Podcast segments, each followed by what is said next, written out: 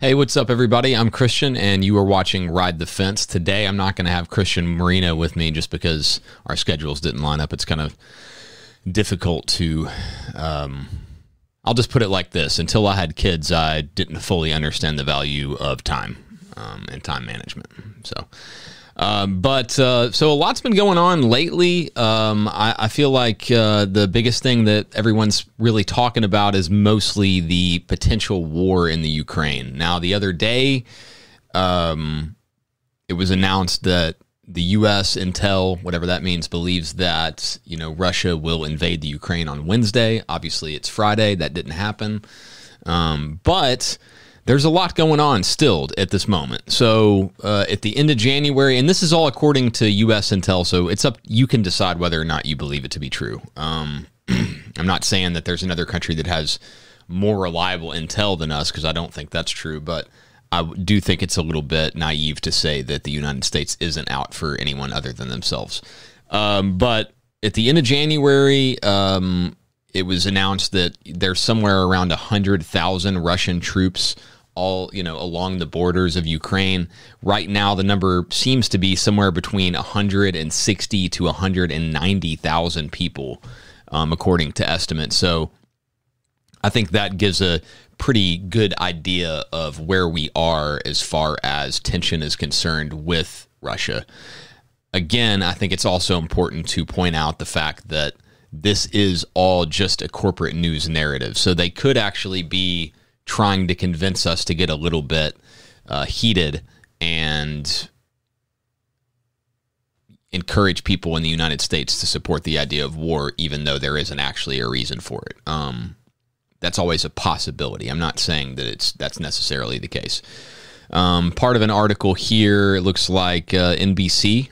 Um, Moscow announced large scale drills involving its nuclear forces starting Saturday that will be overseen by President Vladimir Putin and will offer a timely reminder of the country's nuclear might as Europe faces its gravest security crisis since the Cold War. So, um, looks like maybe a little bit of a show of force, like, hey, we're not kidding, we're not messing around here, we have power too. I don't know what the case may be, but I do believe that ultimately Russia will invade the Ukraine.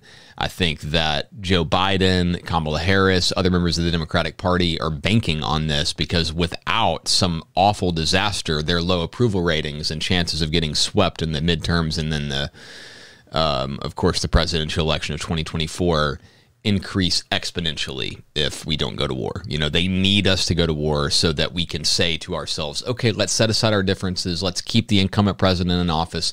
Let's make sure that we stick together. Let's do this. Um, that's really what they need us to do because they have nothing else to go on. They have no other, there is nothing else for them. Um, so it's a little bit of a scary situation. Uh, the fact that we just pulled out of another war and then suddenly we're about to go to another war. I want to say, and I hate to say it, but I love to say it also. I fucking told you so. If we go to war, uh, I told you so. Um, because Joe Biden is a war hawk, and that is his legacy, basically. So we have to remember that. We have to remember that, you know, when people continuously do the same things over and over again, in spite of how messed up they are, and that's kind of where their interests lie, we have to expect them to do that exact same thing again in the future if it's, um, you know, if it's convenient for them. Um, another thing that I think it might be worth men- mentioning about that whole situation is the fact that there are actually um, individuals who are evacuating. Um, I believe it's the e- eastern Ukraine. So people in the Ukraine are starting to very much expect the fact that there will be an invasion. This isn't just a U.S. like Western narrative. I mean, this is actually got to be to some extent. There's got to be some truth to it. Um, worth thinking about, worth considering, and then we have to ask ourselves, what do we you know, how can we make sure that this doesn't give people like Joe Biden a ticket to win again?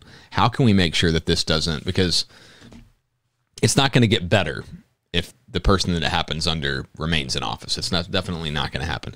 Uh, another story that we talked about last week uh, with the truckers in Canada, uh, a little bit of an update on that. It appears that the um, truckers have begun getting arrested. Some have surrendered, some are being arrested, but as of this moment in time, the vaccine mandates have not been lifted, and yet they are using their, you know, police, their military power to, you know, disperse this crowd. Sounds familiar to the United States a little bit. Um, there's really not a whole lot going on here. It looks like a congressman, uh, remember, member of the Republican Party, died uh, of kidney cancer. That sucks. Um, I mean, I probably don't like the guy, but I definitely didn't want him to die cancer. I think that's kind of sad. Um, and that's also going to probably open up another seat um, for the midterm elections, assuming that it's not, you know, filled for whatever in whatever way between now and then.